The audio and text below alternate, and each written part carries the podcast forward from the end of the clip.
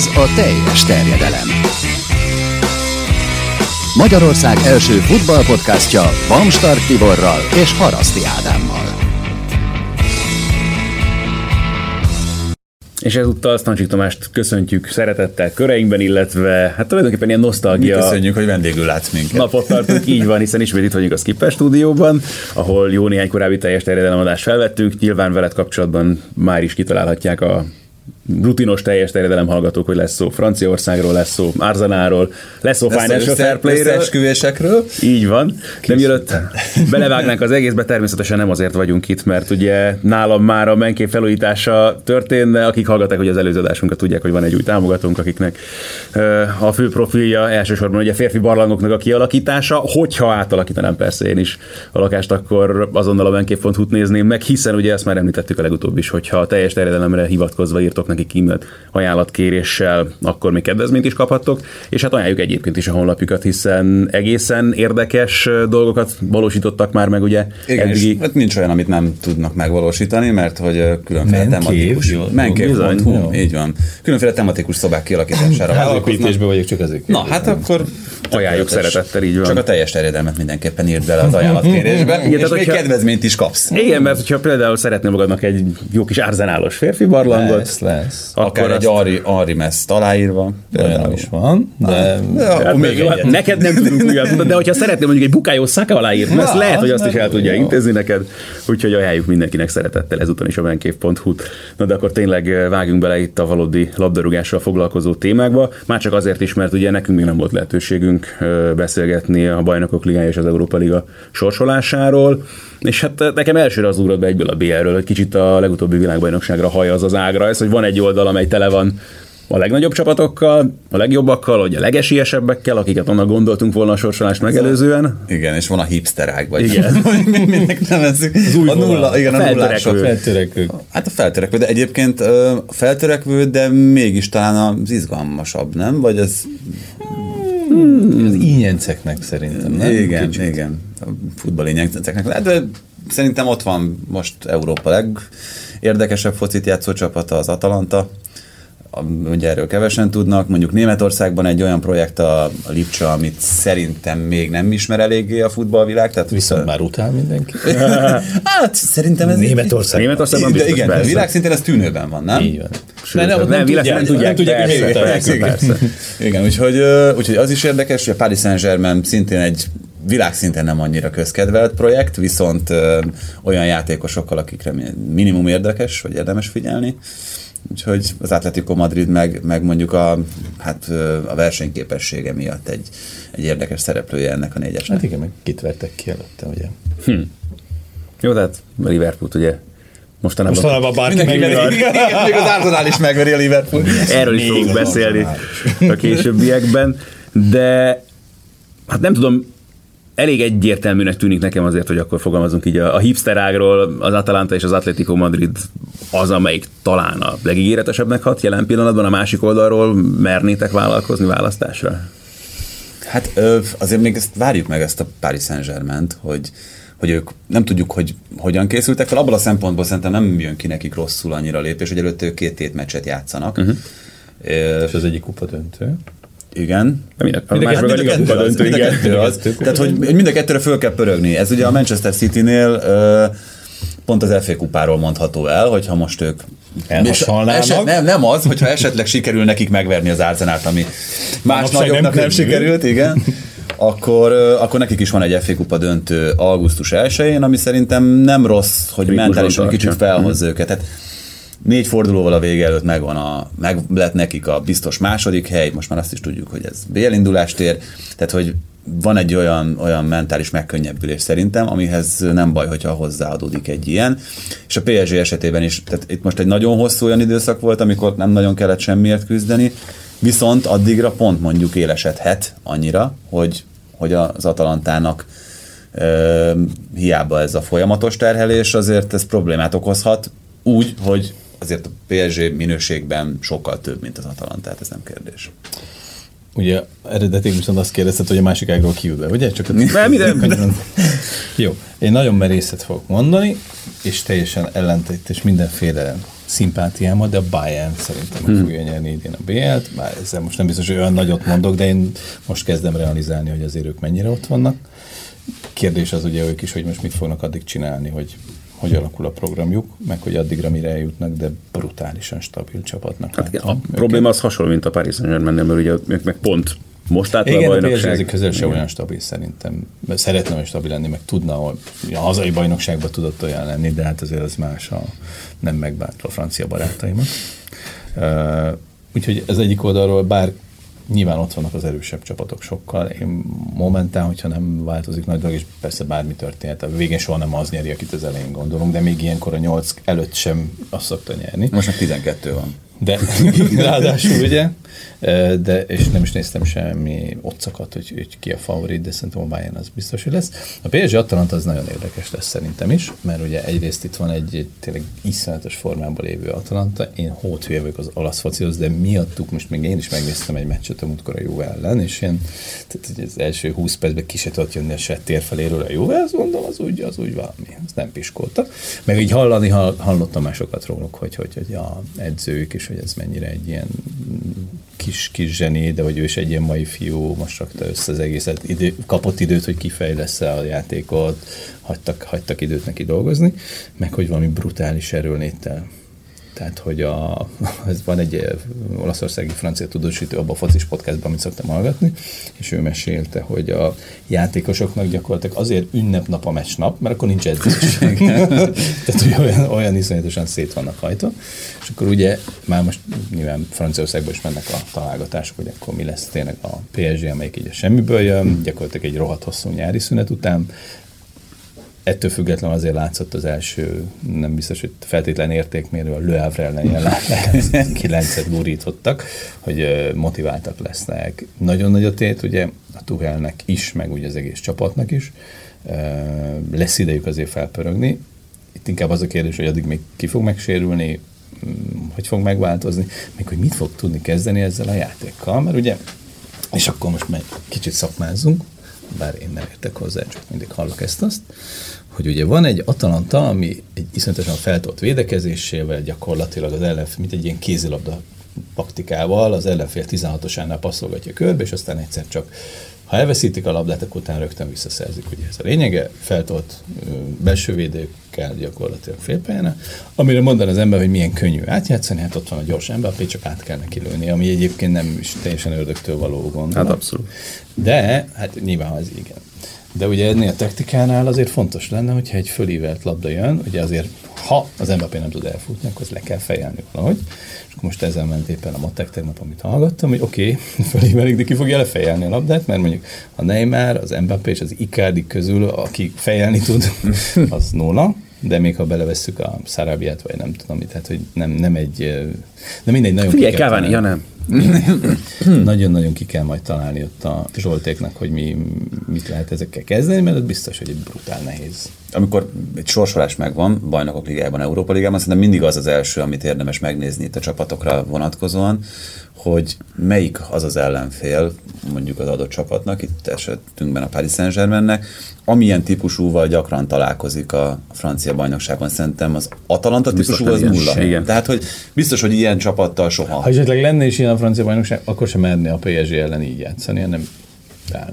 Igen, a Juventusnak is szerintem például évek óta ez az egyik fő problémája, hogy nagyon sokszor kerül olyan csapattal szembe az európai porondon, amelyik egészen más típusú futballt játszik ellenük, mint amilyet ők otthon tapasztalnak a bajnokságban. De most itt az Atalantát meg esetleg mondjuk a százszólót leszámítva az olasz bajnokságban, mit csinál mindenki? Hátra viszi 20 méterre a védekezését a Juve ellen, gyere, játszál, passzolgass, csinálj, amit akarsz. Az európai porondon a Lyon például abszolút nem ezt csinálta ellenük, és ez azért nagyon szépen meg is látszott az első mérkőzésen, hogy fogalmuk nem volt azzal, hogy, vagy ar- arról, hogy mit kezdjenek ezzel a, ezzel a taktikával. Én a Paris saint ha valami miatt, akkor leginkább emiatt féltem, még jobban, mint amiatt, hogy most kevés tétmeccset játszott. Hmm, biztos, nagyon-nagyon érdekes lesz, meg főleg ugye ez, hogy egy meccs, tehát hogy nem az van, hogy majd hmm, nem, nem mernék most pénzt tenni egyikre se igazából, mert ha egyébként egy jó napot kifogó PSG és a Neymarnak meg az Mbappének van kedve, már hát, pedig minden lenne kedve, azért biztos, hogy a, tudnak hülyét csinálni az Atalanta védelmét. Hát az Atalanta védelme gyenge. Azért, hát onnantól kezdve nekik védekezni kell, akkor baj így van. van. Így van. Tehát, hogyha, hogyha itt a Paris Saint-Germain van a labda, akkor akkor az Atalanta azzal nem nagyon fog tudni mit kezdeni. Ritkán van egyébként az Atalanta ellenfeleinél a labda, igen. de egyébként ha, ha igen, akkor, akkor azzal azért vannak gondjaik.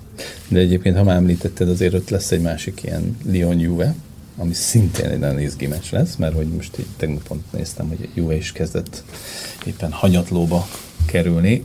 Lyonról meg ugye fogalmam nincs, hogy milyen formában, majd ők is ma játszák, az az első felkészülési meccsüket. Az is egy nagyon érdekes meccs lesz szerintem, mert elmúlt három-négy fordulóban azért a Juventus sem azt mutatta, ami, és bár még egy hónap van kb. ugye? Igen, hát het, hetedikén játszák azt hiszem azt a meccset, ha jól emlékszem. Vagy a, és nekik addig még van három bajnoki?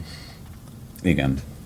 Igen. Hát ugye itt az Atalanta elleni az külön érdekes volt, amit mondtál, hogy te is láttad, mert hát ott úgy lepofozta az Atalanta a Juventus-t, ahogy, ahogy az, az, az egészen szégyenletes volt itt a... Ahogy mindenki más ahogy, ahogy minden szembe jövött általában mostanában az Atalanta. Hát az, hogy az 2-2 lett, az tényleg a csoda kategóriába tartozik, 2-11-essel, 2 ilyen kezdős 11-essel. Öm, ebben... Jó az a szabály, ja nem. hát igen, ezt nem...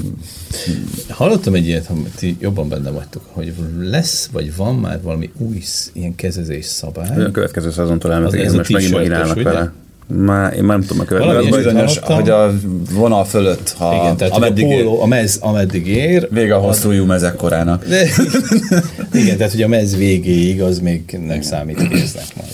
Egyébként ez azért nem hülyeség szerintem, mert az, amit itt a, most nem akarok anatómiai beszélgetést folytatni erről, mert talán nem is érdemes egyikünknek sem, vagy legalábbis nekem semmiképpen. Szóval amit itt irányítasz, azt már vállal irányítod, nem? Tehát, hogy olyat, olyat nehezebben Igen. tudsz, hogy, hogy akkor most itt ezzel terelgeted a labdát, vagy... Igen.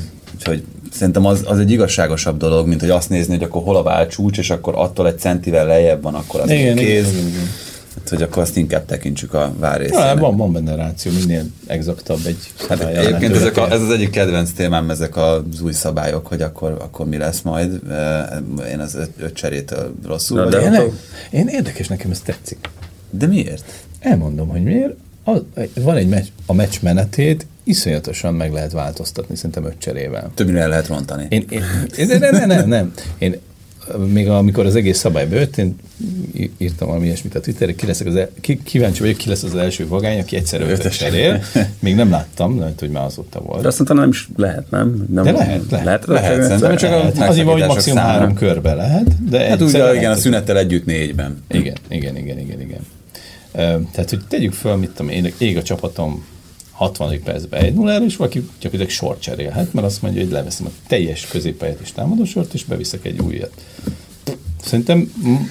Nyilván van benne, van benne ráció, nekem a hosszú távú hatásai azok, amik, amik kicsit riasztóak. Üm, azzal, hogy hogyha megnézzünk tényleg egy Paris Saint-Germain, egy Juventus, egy Bayern München cseresort, akkor azt látjuk, nagyok, erősebbek. Igen. Hát nagyok, erősebbek, és ott azért az olyan plusz lehetőségeket rejt magában, persze. amit mondjuk egy Atalanta esetében, hogyha már itt bajnokok ligája csapatokról beszélünk, vagy egy Lyon esetében messze nem találsz meg.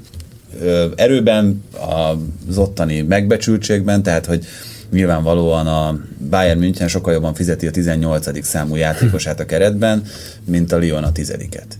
Tehát, hogy itt erről van szó, és az a 18. Az, az, azzal be is van árazva, tehát az elképzelhető, hogy mondjuk többet tud hozzátenni a meccs menetéhez, mint amennyit a Lioni tizedik, és akkor itt ugyanoda. Tényleg azon gondolkozom, hogy még nem közvetítettél azóta, amióta ez a rendszer beépült, működik. Hát kommentátorként iszonyat idegesítő, tehát azért a 70. perc környékén, amikor már megvan a hadsereg mondjuk mind a két oldalon, és akkor még jönnek be, és akkor még x át még a játékos meg, tehát már a papírodon se nagyon tudod követni meg, aztán a Na.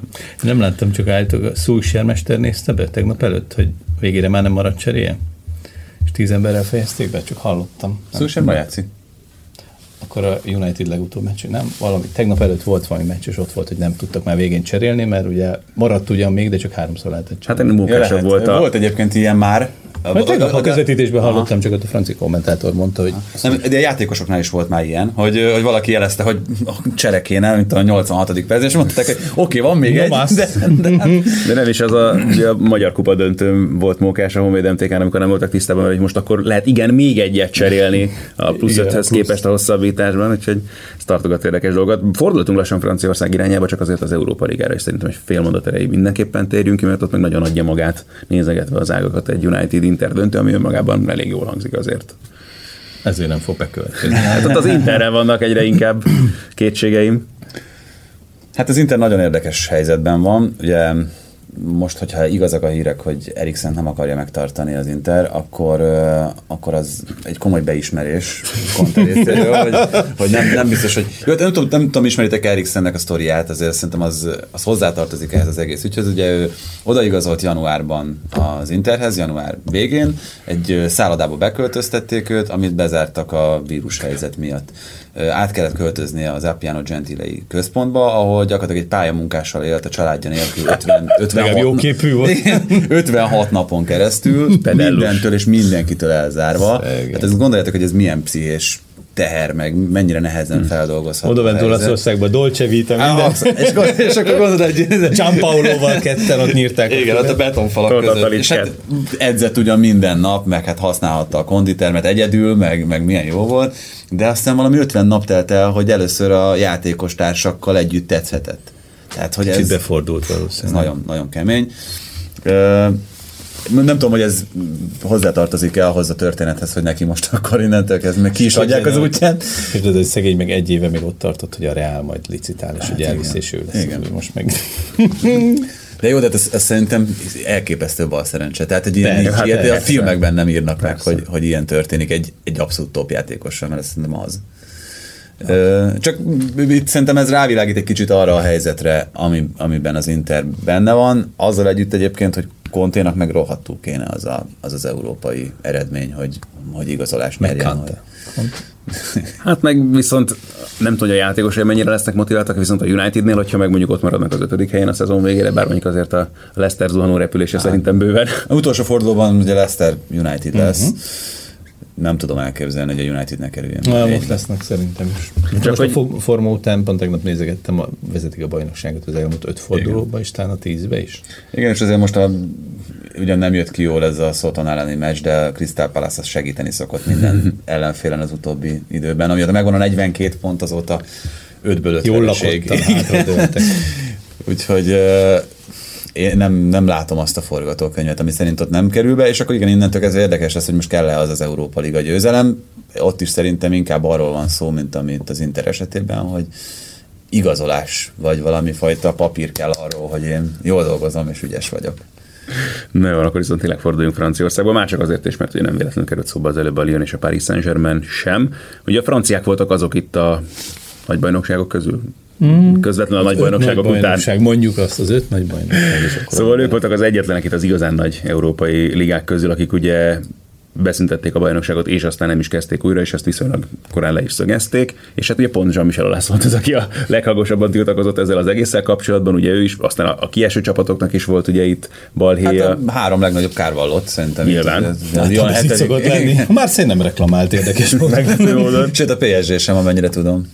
Hát neki aztán végképp nem hiányzott, gondolom azért ilyen szempontból. Bár itt tényleg ugye ez a kérdés majd, hogy milyen formában lesznek ezek a csapatok, de tényleg mi a helyzet, meg a közvélekedés most ezzel kapcsolatban elsősorban Franciaországban, mennyire volt ez jó ötlet, mert egyébként meg ugye nagyon kevés olyan bajnokság volt, ahol ezt az utat választották, ugye skótok, hollandok, belgák körül ez volt, akik ebben maradtak. A francia barátainkban ugye van eleve egy ilyen mindenki azt gondolja róluk, hogy arrogáns, pökhendi, nagy képzet, beképzeltek, de mindig van bennük egy olyan faktor, hogy az egész világ hülyének nézi őket, és ennek tökéletes leképeződése volt, amikor gyakorlatilag ugye az utolsó, melyik volt az utolsó, ami eldőlt, hogy újraindul az olasz talán, ugye? Uh-huh. Az olasz bajnokság bejelentésének másnapján a Léképbe óriási címlap On hülyék vagyunk. Mm. ez volt így a nagy őszinte beismerése, hogy ez van egy elkapkodó döntés volt, mert ugye semkinek nem tartott pisztolyt a fejéhez, hogy ezt most meg kell, el kell mhm. dönteni addig a dátumig, amíg eldöntötték. Nagyon hosszú és nagyon izé, szövevényes sztori egyébként. Krisztof barátunk ezt tegnap este az Indexen nem szépen levezett, úgyhogy ennyire részletekbe szerintem nem is mennék bele, mert részben Azt ajánljuk azt az Indexes cikket Szabó Krisztoftal. Abba szépen nem van vezetve az egész. Itt inkább az a kérdés, hogy milyen hatása lesz ennek a, a francia futballra, ami ugye eddig is deklaráltan a játékos eladásokból élt. Várjatom a bocs, még oda, oda menjünk vissza szerintem, hogy hogy mennyire volt elkapkodott ez a lépés, hogy ha más országban lélegeztetőgépre kerül egy játékos, akkor nem lépték volna meg ugyanezt? Mert szerintem az azért fokozza a pánikot annyira, hogy... Igen, de mivel nem volt ilyen kényszer, hogy be kellett volna mondani, hogy most folytatódik vagy nem, azt kellett volna mondani, szerintem, nagyon vacak helyzet, valószínűleg nem fog folytatódni, de mi vagy nem vagyunk lépéskényszerbe, két, egy hónap múlva, két hónap múlva felülvizsgáljuk a helyzetet, addig stop, mint hogy minden más mhm. bajnokságban. Itt tényleg volt ez a, a szimbolikus történet, hogy a Montpellier az egyik játékosa ugye lélegeztetőgépre került, nagyon macakul volt, ami sokkolta a közvéleményt, sokkolta a játékosokat, mindenki úgy megijedt tőle, hogy ez teljesen jogos de ettől függetlenül szerintem ez egy elkapkodott döntés volt. Még ha végén is mondhatták volna azt, hogy bocs, le van fújva az egész, de amikor mindenki játszott, akkor most tényleg van egy ilyen erős frusztráció a francia fociból, hogy micsoda barmok vagyunk, mert egyébként ezt az átkapusat nálunk is mehetett volna. Ugye ennek van egy iszonyatos nagy gazdasági következménye, a tévés pénzeknek a jelentős részét nem kapták meg, nem a hátralévő részből egy picit megkaptak, de az morzsa. Egyébként is hogy ott váltás van, mert a Canal Plus szerződés kifutott, most egy új cég lesz, ami majd füzet, majd elindul a bajnokság, de hát ugye se tudjuk pontosan. Mögött Berlusconi áll, tehát hogy ez... Igen, igen, igen, háttérben a lovag felsejlik. Tényleg a szóda is menekült valóban Franciaországban, nem akkor az egész karanténban kezdődött. Hogy igen, hát nem véletlenek ezek a franciaországi terjeszkedései a médiaprónak. Igen, ez... igen, igen, mondjuk ott is azért tehát pénzt még nem láttak, és Jachtokat már igen. Van garanciát nem voltak hajlandóak letenni, tehát azért ott még lehet, Jó nagy, üzletet kötni. Lehet igen. nagy fejreállás. Tény, hogy nagyobb számot mondtak sokkal, mint a liciten a második, de azért abból még lehet balhé. De ugye ami a leginkább problémás lehet, az egy, tehát hogy a minden labdarúgó klub gazdáskodásában egy hatalmas lóvé kiesett. A következő nagy pénz az a, a abból esett ki, hogy nem volt meccsnap bevétel, visszaléptek a szponzorok, aki, aki tudott, az benn de az is lecsökkentett, újra tárgyalta. Ennek volt egy megoldási javaslat, hogy a liga felvett egy jó nagy hitelt, amiből az egészet próbálta valami kompenzálni, hosszú távra elköteleződtek, ami szintén nem szerencsés. És ami ugye a legnagyobb nehézség, hogy a játékos eladások képzik a, a, a jó francia kluboknak a bevételnek nagy részét. Na most ugye ez eléggé bizonytalanná vált, hogy akkor most úristen ki fog játékost venni mennyiért, ami azóta már azért látszik, hogy akkor a gáz nincsen most a nápoi 81 Uh-huh. 81 millióért vásárolt ugye a Lille-től, tehát valószínűleg akkor a dráma ezen a téren nem lesz, de azt jelenti, hogy a, a legfőbb vád a francia foci ellen a francia fociból, az mindig az, hogy kiárusítják a saját értékeiket, és ezért nem tudnak előrelépni. Tehát van egy játékos, akit most Oszime, vagy Oszime, Oszime, uh-huh. 15 millióért vettek a Charleroi-ra egy éve. A Lille. Most adták 81-ért. Hát én azért nem vagyok abban biztos, hogy ez hosszú távon fenntartható. Az, hogy rövid távon nem gyűrűzött be. Hát az, hogy ilyen átigazolási összegek vannak. Tehát, ja, kíváncsi leszek rá. Ez még szerintem, ez még szerintem egy kicsit ilyen maradvány. Így van, így van, én is ezt gondolom, mert összességében biztos, hogy lesz valamiféle uh, racionalizálás minden klubnál, mert nem, tehát jó, de, de maga a piaci modell az meg, az meg azért elég régóta így néz ki Franciaországban, mert nem Igen. vissza. Monsieur Wenger is nem véletlenül hozta otthonról mindig a játékos. Persze, persze, persze. Tudom, csak hogy ez azt jelenti, hogy az eddigi mértéken felül kell majd játékosokat eladni, tehát neki a, hmm. a tévés pénzt, a mesnapi bevételt kompenzálnia kell játékos eladással, és nem biztos, hogy nem fog tudni annyival többért, hmm. vagy annyival jobb játékost eladni. Hát és úgy, hogy ugye azt azért nagyon régóta látjuk, hogy ha játékost akarnak eladni, ezt a francia klubok meg a portugálok szerintem ennek a legnagyobb mesterei, akkor azt a játékost azt nagyon szépen ki kell tenni a kirakatba. Hogy így van. Így és, van. A, és a kirakatot betörték most három hónapra, vagy nem, Igen. már négyre. E, e, erre egyébként egy zárójel, ami majd egyszer egy külön dolgozatot is megérne. A Lille nevű formáció, nem tudom mennyire követitek zseniális. Tehát ugye ők tavaly 160 millióért adtak el játékost, idén 160 millióért fognak, nem, bocsánat, a mérlegük plusz 160 millió, a, idén most már 80 valamennyinél vannak, de idén is meg lesz a 160, tökéletesen működő klubmodell. Ugye van a Gerard Lopez nevű Volt PSL főnök. Így van. Meg McLaren. McLaren, nem, McLaren tulajdonos De is Lotus ott volt. Valamelyik Forma 1 csapatnak tulajdonosa volt. Ugye egyszer csak megérkezett a Lillehez, mondta, hogy akkor ezt megvenni, mindenki nézett.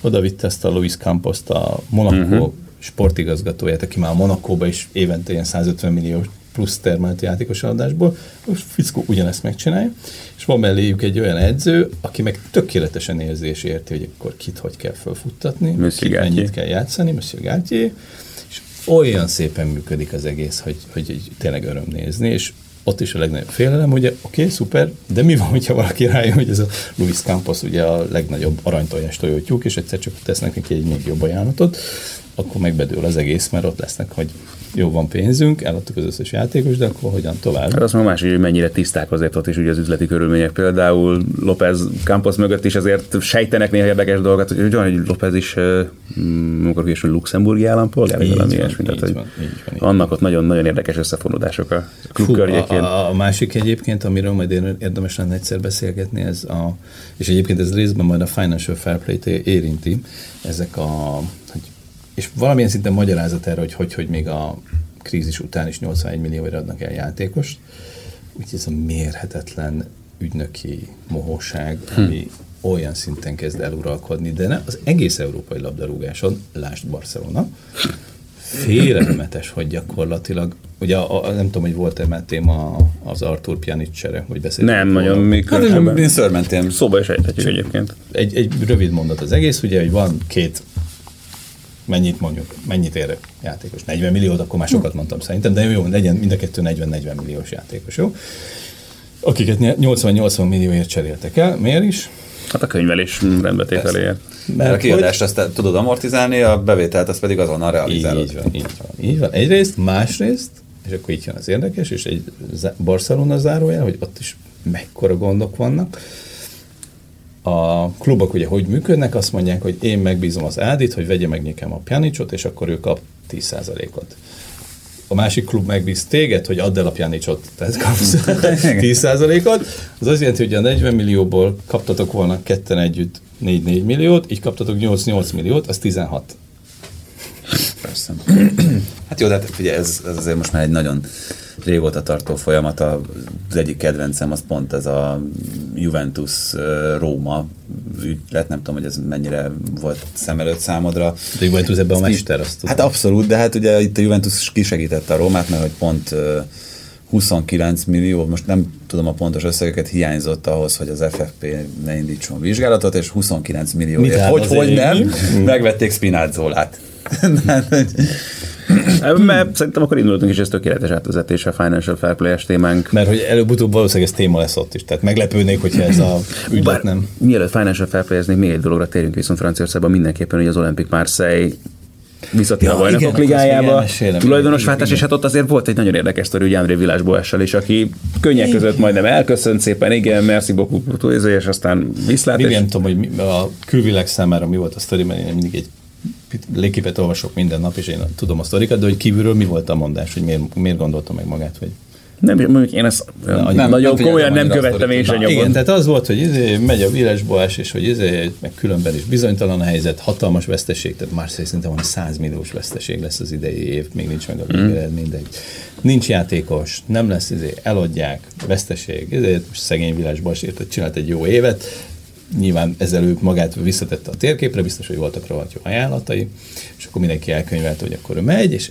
állítólag a, ugye a tulajjal is ott az a Aero nevű elnök, aki a Frank McCourt nevű tulajdonosnak a sportigazgatója, vagy, vagy nem, elnöke, bocsánat. Majdnem olyan szép szemüvege van, mint a Ferrari csapat főnökének. Igen, igen, mindenki utálja őt. Tehát ez így el Ebben könyvelve, De, és akkor nyilván felnyújtották volna a vélodromot, mert hogy a Marseille-ben meg most a, ez AVB az Isten, És aztán egyszer csak nyilván valahogy, nem tudom, volt valami megbeszélés a megkortál, és akkor meggondolta magát. Hivatalosan azt mondták, hogy a játékosokkal beszélgetett, és ő annyira beleszeretett ebbe a csapatba, a csapat meg belé, hogy nem, nem, nem, nem tudja őket otthagyni. Nyilván valami kis motivációt még azért letettek neki mellé. Ez aztán valami garanciát, hogy esetleg játékosokat is lehet, de az a lényeg, hogy maradni fog.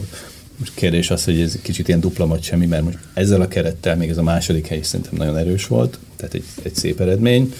Ezzel ilyen indulni a bajnokok ligájába, ezzel a kerettel, plusz még bajnokság, azért az egy 21-re lapot húzni, vagy 19 és félre.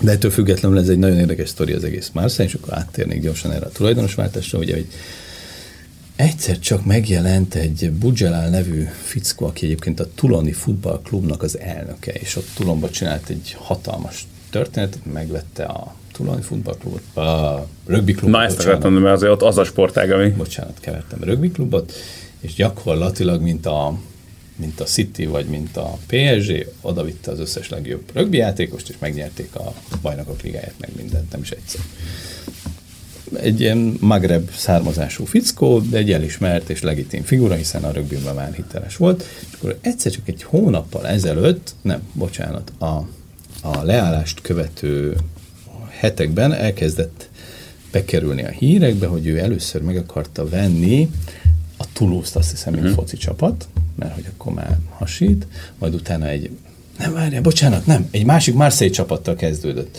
Van egy Athletic Marseille nevezetű csapat, először arról volt szó, aztán a Toulouse, majd aztán hirtelen kitált, hogy ő igazából képvisel egy ilyen kört, akik ilyen nagyon misztikusan, de hogy ilyen kelet, keletről jövő gazdag emberek, és hogy ő alapvetően a Marseille szeretné megvenni, nem magának, hanem nekik. És aztán kite, kiderült, hogy van egy, egy nagyon jó nevű tunéziai mérnök ember, Asrudi, azt hiszem az a neve, Asrudi, aki egyébként ilyen nagyon erős szaudi szálakkal bír, és akkor ugye elkezdték az egészet, nyilván Franciaországban ennek óriási kultúrája van, ilyen kommunikációs ügynökségek dolgoznak le, hogy elkezdenek csipektetni egy kis interjúkat. Először ugye még nem tudtuk, hogy ki a gazdag ember, hanem csak egy ilyen kör. Ugye marseille az, hogy itt egy ilyen arab hatás, meg hogy ez a mediterrán, meg, meg nem tudom, egy csomó szép üzenetet betettek, hogy itt a respekt és a tisztelet jegyében ők csak azt akarják, hogy itt egy ilyen nagy összefogás legyen, és hogy Tehát szépen fel volt építve a sztori, csak elszúrták nagyon gyorsan, mert a, amikor kiderült, hogy az Azsudi, aki egyébként tényleg szaudi pénzek fölött is diszponál, és nagyon jó kapcsolata van vele, nyilván a Marseille rögtön, úristen, akkor végre a katariakkal tudunk vercselni, és nekünk is lesz mindenünk adott egy interjút, és már az első interjújában elkezdett mondani, de azt már nyilván ti is olvastátok, megkérdezték tőle, hogy hát akkor hol a, hol a teteje, mi a határ, hogy akkor akár Cristiano Ronaldo, és mondta, hogy miért nem. Plusz még bedobta ugye az idánt, hogy akkor ő hozza majd edzőnek, de innentől kezdve komolytalanná vált az egész, és akkor elkezdték a oknyomozó riporterek is visszafejteni a szálakat, hogy egy ilyen magamutogató, instaceleb a fickó, aki a Gerard Depardieu-nek ígért szaudi útlevelet, meg közösen pózolgat vele, meg minden. Pénze van, meg, meg tényleg van mögötte kapcsolat, tehát az egész arról szólt, hogy ő most így exponálja magát a médiába, vagy, ez még ugye nem dölt el, hogy a, az amerikai tulajdonost olyan szinten ellehetetlenítse, hogy majd ha valóban meg akarják venni, hogy jól leverjék az árat, mert ők most nyilván a McCart azt mondta, hogy ő lesz ágában nincsen eladni, holott 100 milliós mínusz termel neki, tehát valószínűleg igazából el akarja, csak ez nem az a pillanat, amikor el lehet adni, amikor jól lehet eladni.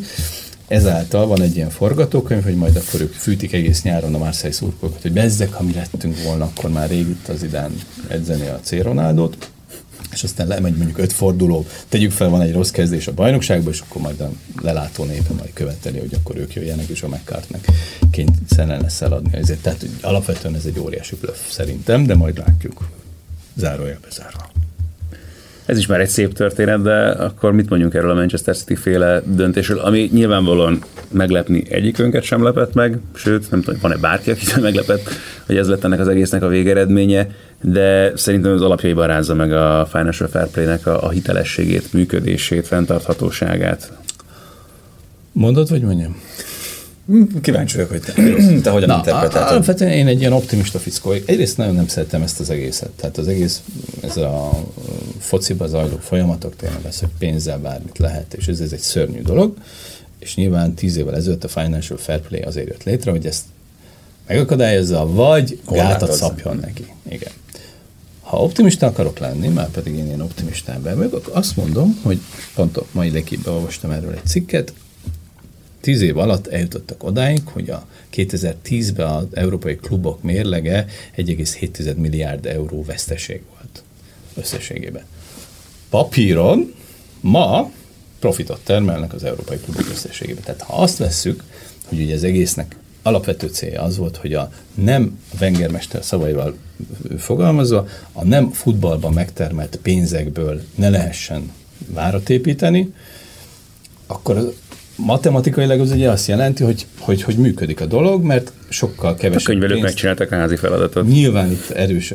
De figyelj, na, leegyszerűsít a dolgot. Ha csak annyira, annyit elértek vele, hogy legalább erre figyelnek, hogy nem az van, hogy az Abramovics beutal megint 100 milliót, meg 200 milliót. Nem az van, hogy a Katari Emir megint beutal 200 milliót, és akkor vegyetek még két játékost. Hanem legalább, figyelj, legalább a látszatát fenn kell tartaniuk, hogy, hogy úgy nézzen ki, mintha, akkor azt mondom, hogy és ha mondjuk hosszú távon gondolkodunk, akkor, akkor azt mondom, hogy van eredménye, meg volt eredménye. Igen, Sőt, igen. ugye az UEFA azzal védekezik, hogy a KASZ ennél kisebb volumenű ügyekbe rendszeresen nekik adott igazat a Financial Fair mert sok mindenkit büntettek, meg sok mindenkit zártak ki, eh, vagy nem, nem indulhatott egy-két körből. Tehát pont óriási pech, vagy hát nyilván nem pech, meg nem is véletlen, hogy a leglátványosabb és a mindenki által legjobban irritáló uh, PSG City projektből a City-t először, és ugye a City-nél se az van, hogy ők, uh, ugye a két dosszié között a PSG meg a City között az a különbség,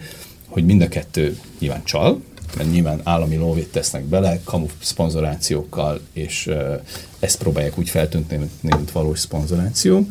A nagy különbség az volt, hogy a PSG végtelen együttműködő volt az elején az UEFA, az elejétől kezdve az UEFA-val mindenre válaszoltak, mindent próbáltak megmagyarázni, a City meg a lehető legarrogánsabb, pökendi módon elküldött mindenkit a fenébe, hogy hagyjatok már minket ezzel. Az UEFA-nak ezt szúrta leginkább a szemét, ők ezért akarták megbüntetni, de nyilván a, a jogasztalánál meg, ugye, mert a KASZ egy, végül egy jogi szervezet, ott, ott meg gyakorlatilag, amikor a paragrafusok szerint ők le tudták vezetni, hogy figyeljetek, itt van, itt van. Sőt, én találkoztam egyszer még az UEFA-ba egy fickóval, aki betekintést kapott ezekbe a szponzori szerződésekbe, és azt mondta, hogy Na hát igen, figyelj, nehezen támadható. Tehát most ezt, hogy mi, mi az értéke, mert ugye itt már itt tartunk, hogy most egy stadion népszponzorációnak mm. mekkora az értéke, vagy a, a, a eladott mezeken szereplőzőnek mekkora az értéke, ez nehezen definiálható, mert neki egy kicsit többet ér, neki egy kicsit kevesebb, Persze. tehát ilyen apróságokkal ezt el lehet tolni ezt az egészet. Összefoglalva az egészet, van értelme, szerintem a Financial Fair Play mellett ugyanúgy küzdeni kell, az UEFA-nak ezt fenn kell tartania. Ilyen szempontból még a Cseferin is azt mondom, hogy legitim, mert pont ebben a cikkben volt benne, hogy ő 2017-ben, amikor először kérdezték erről, azt mondta, hogy nyilván ennek az egésznek majd az lesz az értékmérője, amikor majd először a PSG-t meg a City-t mi meg fogjuk büntetni. Tehát csak azt kérte, hogy hagyjuk dolgozni a rendszert, hagyj menjen végig a folyamat. Végigment a folyamat, ők megbüntették. Most az, hogy egy fölöttes szer vagy egy uh, maga a KASZ ugye egy ilyen választott bíróságnak mondhatjuk, uh, az elmeszelte a dolgot, az azt fogja eredményezni szerintem, hogy az UEFA szemében a KASZ egyre kevésbé lesz legitim. Tehát, mint egy ilyen választott vagy fent hát bíróság. De, de, ezt nem teheti meg. Tehát, hogy ők Miért? azok, akik... Ne. Ő, ő, azt mondja, hogy innentől kezdve nekem nem legitim. Ha, ha tehát ő választhat más, tehát ő azt fogja szépen, szerintem ez egy olyan folyamat. Egy nemzetközi bíróságra hogy mondhatod azt, hogy nem legitim? Mert ő azt fogja mondani, hogy akkor mi majd szeretnénk egy másik. Egyébként hozzáteszem, ezt az ítéletet ők még ugye megtámadhatják a svájci Igen. bíróságon. Valószínűleg nem majdnem, ért, majdnem biztos, hogy értelmetlen, de... Teljesen, teljesen. Uh, ettől függetlenül szerintem most, ha én lennék az UEFA, én azt mondanám, hogy legalábbis így kommunikációs szinten elkezdeném ezt tolni, mert most, hogy itt a valóságban tényleg... Mert... Én, én azt, azt gondolom, hogy tehát maximálisan egyetértve azzal, amit mondtam, mert teljesen a szívemből szóltál itt az FFP-vel kapcsolatban. Szerintem is annyi értelme mindenképpen van, amit te is kiemeltél. Itt egy kicsit a konkrét esetre csak pár megjegyzést hozzáfűzni. Tehát abban azért nem értek egyet, hogy, hogy az UEFA lehet, hogy erre fog törekedni kommunikációs szinten, hogy hogy minél inkább illegitimét tegye a, a Nemzetközi Sportdöntőbíróságot, de erre azért nincs nagyon módja, mert szerintem itt ebben az esetben a KASZ az úgy járt el, ahogy el kellett járnia jogilag, bár nem vagyok jogász, nagyon nehezen áll meg az a vád bármilyen helyzetben, amit te is mondtál, hogy túlárazott egy reklámszerződés. Mert ami, hát, ugye az igazán érdekes dolog azok ugye azok, amik a Football keresztül kiszivárogtak ezzel az egésszel kapcsolatban, csak hogy itt meg megint jön az, hogy akkor te milyen módon szerezted ezeket é, hát, a bizonyítékokat, használhatod-e? Hát igen, ott ugye az, azzal kapcsolatban kettő dolog volt, és szerintem arról, arról is érdemes egy külön vitát vagy beszélgetést indítani. Itt még itt a reklámszerződésekkel kapcsolatban tényleg csak annyi, hogy a City többek között azzal is védekezett, hogy itt beáraszták a klubnak azt a növekedését, ami évről évre volt. Azért kötöttek az Etihaddal ilyen stadion, meg messzponzori szerződést, mert tudták, hogy a Manchester City brand 5 év múlva sokkal többet fog érni. Ez egyébként számokkal bizonyítható, mert négyszeres vagy ötszörös bevételt produkál azóta a Manchester City. Tehát, hogy még csak nem is teljesen légből kapott, még hogyha tudjuk is egyébként, hogy ebben, ebben mennyi kommunikációs trükk, meg mennyi csalás van.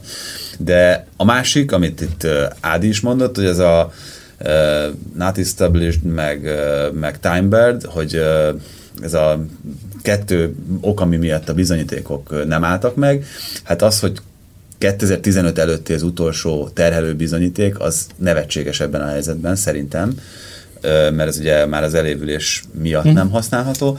A másik pedig, ez a másik kategória, ez amit, hogy ezzel a Rui Pinto nevű portugál hacker srácnak a közbenjárásával szereztek, aki betört a szerverre, elhozta onnan, csak azt nem értem, hogy ebben a helyzetben azok, akik most itt a Manchester City fejét kívánják valószínűleg jogosan, azok mondjuk Gianni Infantino-nak a fejét, azt miért nem követelik, mert szerintem hm. ő az, aki hát, sokkal inkább kompromitálódott ebben az egész hát, történetben, hajjaj. és arról érdekes módon sehol senki nem beszél, hogy ez az ember, ez tökéletesen a kezükre játszott ezeknek a kluboknak, aki jelen pillanatban a világ futball irányítója. Így van. Tehát, hogy, hogy én azt nem értem, hogy hogy lehetett ebbe az irányba teljesen eltolni ezt az egész sztorit, úgy, hogy az UEFA akkor, akkori egyik irányítója, mert akkor ugye UEFA főtitkárként tevékenykedett, az maximálisan a feje búbjáig besározódott ebben az esetben, és mindenki a Paris Saint-Germain meg a Manchester City bűnösségéről beszél, holott az egyik korifeus, akinek a, akinek a legtöbb köze kéne legyen ahhoz, hogy, hogy ez az egész tisztulási folyamat ez, ez megtörténjen, meg lezajljon, az az bizonyítottan bűnös. Még hogyha, hát bűnös még hogyha így, gyakorlatilag. Igen, még, hogyha, még hogyha így szerzett bizonyítékokkal is. De azt mondom, hogy ebben az esetben nem számít az, hogy hogyan szerzed a bizonyítékokat, mert ez most nagyjából azzal legyen értékű, mint hogyha egy ilyen maffia perben valaki beépül. Nem, hát ez pontosan az a sztori, amit hány, nem tudom, tényleg minden film, filmes sorozatban látsz, hogy ha te lehallgatsz valakit engedély nélkül, akkor azt nem azt tudod használni bizonyítékét, és itt ez a történet. Igen. De akkor meg igen, hogyha most én vagyok az ördögügyvéd, és próbálok független lenni az egész, akkor meg a másik oldal azt mondja, igen, de a Cseferin az meg a Juventus embere, és akkor ők meg azért ütik ezt az egészet, mert a régi csapatok így akarják fenntartani az ő saját státuszkójukat. Nehéz, nehéz. Egy, egy közben jutott eszembe egy dolog, hogy nyilván én is végtelenül az egész City módszert. Most életemben drukkoltam még egyik spanyol csapatnak sem, nem szeretem őket, most úgy fog szurkolni a Madridnak ellenük, ahogy csak lehet, főleg az Izuka miatt egyébként. De hogy mégis maga, amit mondanak, abban van valami logika. Tehát ez a klasszikus, a piszkos pénz tisztálmosásának folyamata, ami egyébként idővel majd elévül, mert például itt van az én fiam, 7 éves, nagyon szereti a focit, természetesen Arzenál szurkoló, hát kiváló ízlése van megállva. Nehéz, nehéz évei vannak szegénynek, tehát hiába mondom neki, hogy ez egy nagyon jó csapat, amikor leülünk és megnézzük a meccset, akkor nehéz. Most verték meg a Liverpool. Nehéz bizonyítani, mint, a, mint az ügyességnek a City bűnösségét. Igen, igen, igen, és így próbálom benne tartani a lelket, de hát azért látja, hogy azért a City meg rúghatott hetet, szépen játszanak De Bruyne-nek minden, és kialakult benne egy ilyen második számú és az elején kérdeztem, én mondtam, hogy kiket utálunk, elmondtam, kiket utálunk, és City nem volt benne, és akkor mondta, hogy hát akkor végül a City az ilyen nézni, és mondtam, hogy végül is nincs fel baj, mert a Guardiola egy szimpatikus fickó, meg vannak jó játékosok, és akkor egy ilyen másodlagos City szurkoló vált belőle, ami azért így néha egy Okos családi belvillongásokat. Nem, most még nem tartunk, és remélem nem is fogunk odáig eljutni, de el tudom képzelni majd, ha ez így fennmarad, el tudom képzelni, hogy majd egyszer fog venni, tudom, City meszt, mert még lehet, hogy ellenálló korszakában majd, igen, meg ellenálló korszakában majd ezt Faterén, én a City, ugye láttunk már erre is példát, és mert hogy ő abban nőtt föl, hogy ő fogalma nincs, hogy financial fair play, fogalma nincs, hogy az az ország, amik ezt a sok pénzt adta, az milyen társadalom elleni bűnöket követett el, vagy mi, honnan került. Jó, de bocs, de a Real Madrid szurkolók mi, miért kell, hogy foglalkozzanak azzal, hogy mit csinált a, Ah, de az ez elnökük, vagy, vagy a Milán szurkolók azzal, hogy Tisztában, azért Berlusconi mondom, mit csinált. így, Tehát, azért hogy mondom, csak ez a folyamat, hogy ő abban, hogy bele, hogy a City egy rohadt jó csapat, rúgja a gólokat, mindig náluk vannak a legjobb játékosokat, miért ne szurkolna neki? És ö, ilyen szempontból a City módszer, meg amit ők elmondtak, hogy ez így fog fejlődni, el tudom képzelni, bár ugye a mai napig a City BL meccseire úgy kell trombitálni a nézőket, hogy teltáz legyen. Tehát az összességében mégis egy ilyen gyökértelen mm, dolognak érzem, mert hogy egy, egy felpumpál dolog, de egyébként meg a világban a kisgyerek leül a tévél, és azt látja, hogy Guardiola egy szép focit csinál a Cityvel, elkezd neki szurkolni, és akkor majd évente megvesz egy meszt, meg egy sálat, akkor lehet, hogy ez egy fenntartható módszer lesz. Említetted már Zizut meg a Real Madridot, amely lehet, hogy órákon belül bajnok lesz Spanyolországban, és hát a fehér balett és hasonló dolgok azért egyre távolabb állnak ettől a csapattól. Én készítettem egy videót ugye itt a BL sorsolás kapcsán, amivel hát mondtam egy merészet azzal, hogy én behúztam itt a, a melegágról a Real Madridot a döntőbe, ami nyilván azzal kezdődik, hogy a Manchester City-n kellene túllépniük. Amit én ugye azzal szoktam magyarázni alapvetően, hogy egyrészt a Cityben azért érzek egy ilyen labilitást, lásd Southampton és még azért voltak itt ugye érdekes dolgok.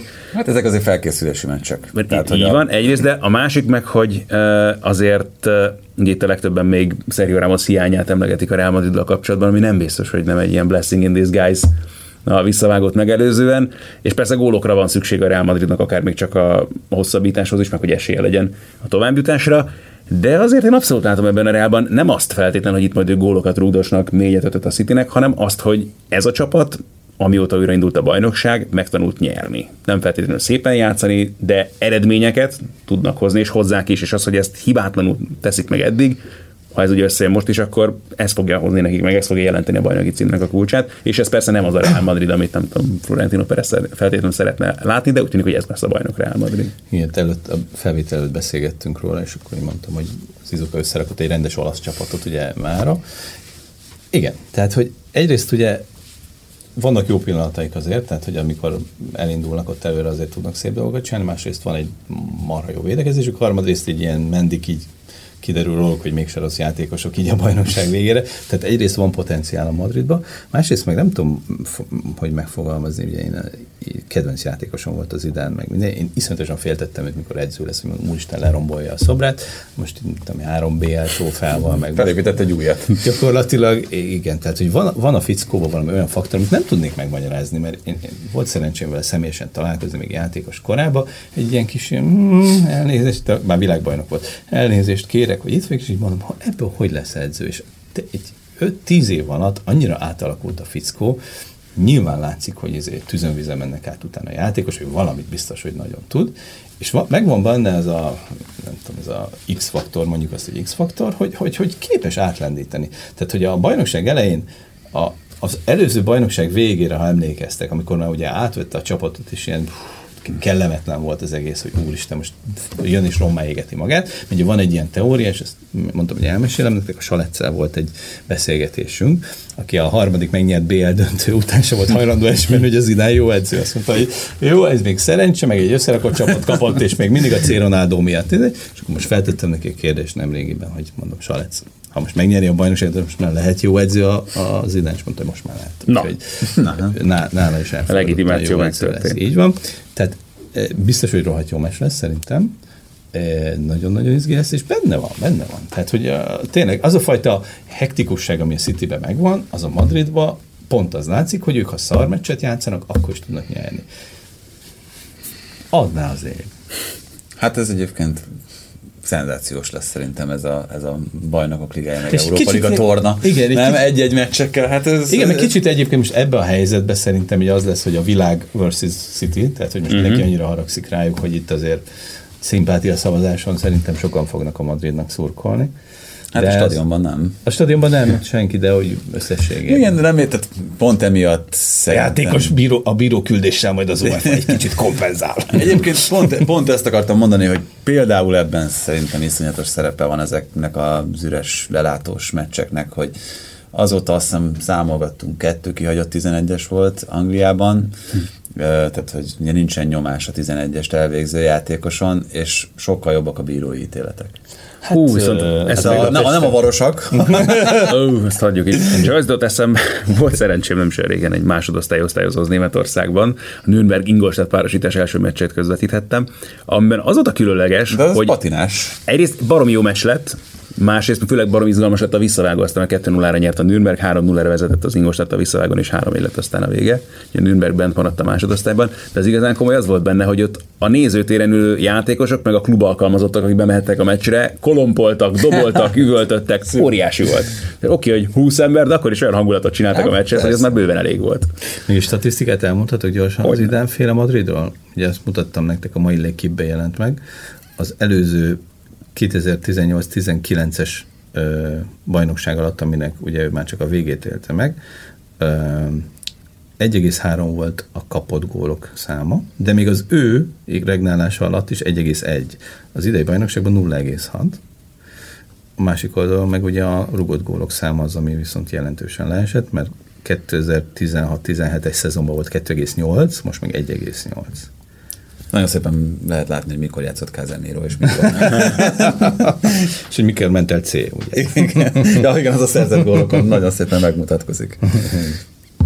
Na de ha már Manchester City, akkor azért meg már pedzegettük is ugye az Arsenal bravúros győzelmét a Liverpool-al szemben. induljunk inkább a hétvégétől. Na de ezt akartam mondani, igen, tehát hogy nem tudom, hogy ki lehet-e igazodni egyáltalán ezen az Arsenalon, bár tényleg kicsit van Annyira, ilyen, mint a Tottenham. de nem is az, van egy kicsit ilyen United utóérzésem, hogy ennek a csapatnak per pillanat most tényleg az áll jól, hogyha ilyen küzdős meccseken kell kibrusztolni a, a győzelmet, mert hogy ez megy, úgy tűnik. Ha játszani akarnak, az nem feltétlenül. Ö, én nagyon vártam az ártétát, és nagyon hiszek is benne, és azt gondolom, hogy ha ő, most pont tegnap ugye a meccs után nyilatkozta, ő most még ki tud sírni magának, mit tudom, három-négy igazolást, akkor én látom, hogy mit akar csinálni, látom, mondjuk ez a tegnap emes fényében, hogy a labdabirtoklós focit akarja játszani, ez így elég A megmosolyogtató. labdabirtokló sok De kísérletezés. Mondjuk azt, hogy többféle játékrendszert is alkalmazni tud. Tehát szerintem ő egy, ő, ő egy jó edzője lehet az Arzenálnak. Hogy ez a szezonja az milyen, azt én meg azt mondom, hogy fél szezon, az is ketté törve, Ettől függetlenül, ha megnézzük az elmúlt 5-10 fordulót, azért ott lennénk a tabellán, ami egyébként... Nekem részben- nagyon tetszik az alsólat, hogy ez azért ez nem különbözik sokban attól, amit Jürgen Klopp csinált az első szezonjában. Azért mondom, hogy, és, és akkor megint a Salecnek egy kicsit adjunk egy izét, hogy ő azt mondja, hogy egy, egy edzőnek három év kell ahhoz, hogy ő bármilyen eredményt el tudjon érni, mert addigra lesz olyan a keret, addigra Hmm. tudja megtanítani a dolgot. Tehát szerintem most teljesen mindegy, hogy mi fog történni ebbe a bajnokságba, a következő bajnokságba, átétet hagyni kell dolgozni, mert összességében meg én azt látom, hogy vannak jó pillanatai a Abszolút, csapatnak. abszolút. Tehát, hogyha ha megnézem a Leicester, a Tottenham szerintem mind a kettő egy megnyert meccs volt. Ha most ezt behúztuk volna, ahogy, és akkor mondjuk a Liverpool meg azt mondjuk, hogy elengedjük, ott lennénk a United-del gyakorlatilag, úgy, hogy egy, tényleg egy olyan lehetetlen Ja, a szezon Leicester végén. egy bal szerencsés meccs volt azért alapvetően, csak nekem azzal kapcsolatban az jutott eszembe, hogy nagyon régen fordult már, elő, hogy tényleg úgy ültem le egy meccsre, hogy az Arsenal játszott egy olyan csapattal, amelyik előtt áll a táblázaton, és el tudtam Így képzelni, van, hogy meg tudja nyerni. van, így van. és abszolút benne volt abban a meccsben, hogy nincs ez a buta a kiállítás, így van. Abszolút, abszolút. De ez- Tottenhamnek is szerintem az, az első félidőben egy, egy megnyert meccs volt, a második félidő az gyengébb volt. Milyen- kidolgozott helyzet volt lekezetté. Igen. De ezben, ezben szép, hogy a tiki-taka. Mourinho taktikát egy meccsről a másik rá tudta emelni az Ártéta nézve. Betoltuk a busz tegnap, és Volt, Ja, volt, az- volt honnan ellesni. Jó, de ez olyan volt, amit a- azt nektek is mondtam talán már itt az adás mint a Sheffield United elleni kupamest, tehát ott, ott se érezted, hogy meg lenne éppen a, a szikra a csapatban. Hát az meg a másik, hogy Az arra is tudott azért figyelni, tehát most például hogy ezen a tegnapi meccsen Aubameyang a kispadon kezdett. Tehát, hogy Hozzáteszem egyébként, ezt meg, meg vagyok róla győződve, hogy ezt ő dobni akarta az Ártét ezt a meccset. Uh-huh. Nem véletlen pihentette a hétvégére ugye a, Mhm. A City ellen. négy-öt játékost, és aztán közben a 60. perc mondta, figyelj, ezt meg is lehet nyerni, akkor behozta a Szebályoszt is, meg az Aubameyangot, és akkor mégis kibekkeltük. Hát igen, én is azt gondolom egyébként, hogy nagyon jól néz ki az, amit az Ártéta elképzeléseiből már hogy felvillantott az Arsenal, viszont hát a- jó volt szerintem ez a kloppos hasonlat, hogy mint, mint Klopp első éve, tehát ott láttad ezt, hogy, hogy fogta a fejét, hogy kik ezek az emberek, akikkel dolgoznom kell. Egyrészt, másrészt, megtanítani focizni őket. Másrészt meg igen, meg csapágyasra járatott embereket, meg, meg azt láttad, hogy összezuhannak a 65. percre, mert, mert nem bírják azt a tempót, meg azt a letámadást, amit elvárt tőlük. Itt azért az Arsenalnál az, Hát hogy ez bőven meg volt Árteta első heteiben. most is, hát ugye. Ártétával vesztette a legtöbb pontot győztes pozícióban az Arsenal, amióta ő az edző az összes csapat közül. Ez nyilvánvalóan nem véletlen. Ami szerintem egy nagyon kicsit, kicsit félrekezelés az ő részéről, az az, hogy, hogy mintha kicsit úgy kezdett volna dolgozni az Arzenállal, ahogyan a City-nél azt látta a Guardiola. És hát itt, itt, itt, azért, itt azért tehát Vilok nagyon ügyes, tehetséges játékos, de nem Kevin De Bruyne. Tehát, hogy, hogy és, és én szerintem egy kicsit többet látott bele azokba a futbalistákba, akikkel dolgozott, de hát muszáj, ugye, muszáj volt be, be, elhitetni látni, velük, igen. így van, hogy ez bennük van, hogy valami kijöhessen ebből az egész De, de ezt számítva egyébként szerintem is ez működik, meg ez egy működőképes projekt kell, hogy legyen. Igen, és nekem van egy nagy álmom, ez milyen tizenvalány éves, még amikor a Wenger a mit tudom én, ilyen 2000 után, amikor elkezdte a gipszéket, meg azért, és volt egy ilyen átlag, mindig azt néztem, hogy az átlag életkor 21 és mm-hmm. 22 minden, most én elkezdtem nézegetni, hogy jövőre, ugye jön a Saliba, mint belső mm-hmm. védő, hogyha oda mellé még kéne legalább egy belső védő, szerintem kell meg egy védekező középes minimum, de szerintem ilyen három-négy játékost, hogyha oda tudna hozni. Ugye vannak ezek a fiatal, a szak, Bukayo Kosaka, meg, a, meg az Enketia, meg a Martinelli, ezek mind 19-20 éves gyerekek, középpályán, ott, mint én a Torreirát azért el tudnám képzelni, hogy a hosszú távon a Szebályos tök jól néz ki uh-huh. szerintem belül most. Mondanak most egy egészen ügyes középső középpályást, aki lehet, hogy Na. Salzburgból Londonba ja, ne, ne, nem, nem, nem, nem, szerintem nem, ő nem, nem is való oda, szerintem. Uh, meg akkor a Martinelli, akkor a Pepe is egészen kezd beleszokni, szerintem azt hiszem a Tatam ellen olyan jó játszott, olyan stabil volt a lábán, szerintem ő, ő is. Nekem azért, azért ebből a, tehát ö, nem, én nem vagyok se scout senki, de, de a Saka meg, meg Martinelli nagyon kiemelkedik szerintem ebből Figyelj, a, a Pepe is benne van. Tehát belőle még most pont tegnap néztem a, a, a Canapison nézem mindig a közvetítéseket, elnézést mindenki, aki érintett. és ott mondták, hogy a, a Premier League-ben még mindig semmit nem láttak a Pepéből, abból a Pepéből, aki a Lille volt, és ez tényleg így van. Nyilván ez nagyon sok játékosnál, hogy az első éve az dobó, ami a Premier League-ben van, Nyilván a következő szezon lesz az ilyen értékmérő vagy lakmuszpapír, de szerintem ott az Aubameyangot sikerülne megtartani, valószínűleg szerintem akkor Lacazette el fog menni, pedig ő is mm. azért most tök jó. Uh, oda mögé, mögé kellene valami kis támogatást összerakni, és szerintem ez egy ilyen fiatal klassz csapatban az Arteta tudna eredményes lenni hosszú távon szerintem jövőre lehetne cél, akkor megint. Ja, és hát nekem, akinek csak azt sem nagyon mondanám, hogy nagyon meglepetés, mert én azért beleláttam már Emi Martinezbe.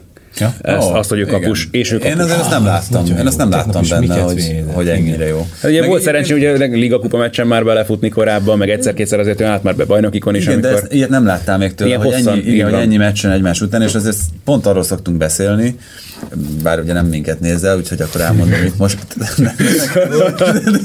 szóval, szóval arról szoktunk beszélni, hogy, hogy amellett most persze nagyon szép az, hogy mennyi clean hozott, meg hogy mennyiszer, milyen jó a védési hatékonyság, 80% fölötti, meg nem tudom. Presence. De, de így van. Command of area. Így, így van. Tehát van az embernek kisugárzása, így van jelenléte, abszolút. És tudod, mi az legérdekesebb? Hogy azt mondták tegnap, ott van valami spanyol, argentin szakos fiszkó, és mondta, hogy az volt eddig a vád a Martinezzel szemben, hogy nem elég ambiciózus. Tehát, hogy ott elcsücsörgött bárki mellett a izé, második helyen, de soha nem akarta azt, hogy ő, hogy ő első számú kapus legyen.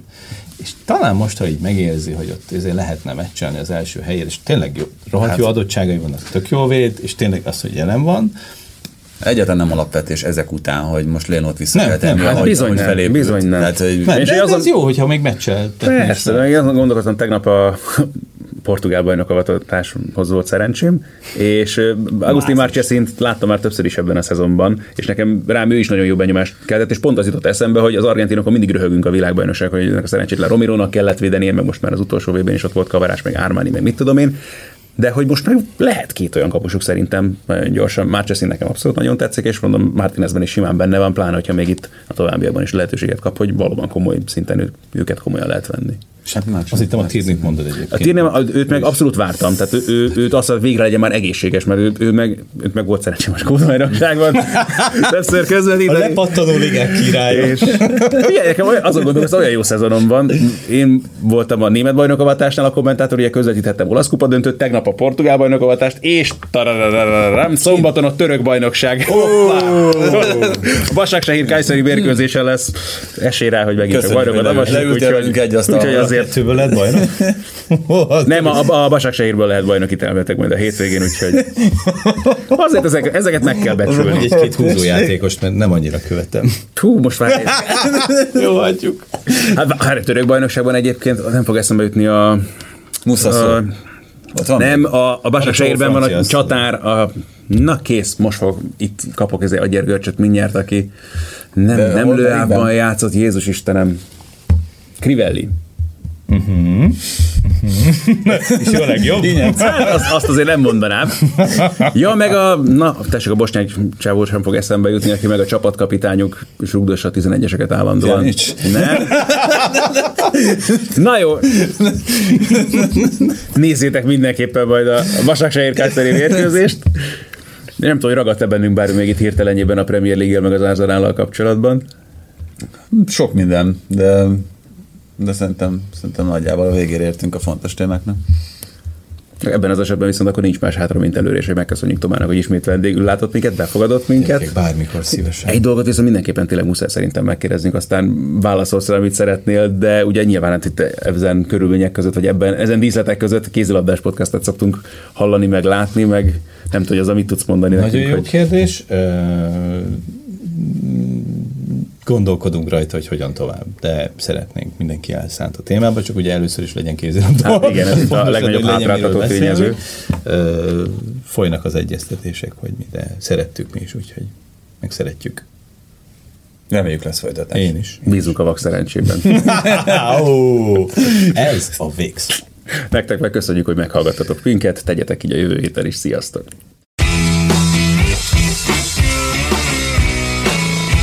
Ez volt a teljes terjedelem. Magyarország első futballpodcastja Bamstark Tiborral és Haraszti Ádámmal.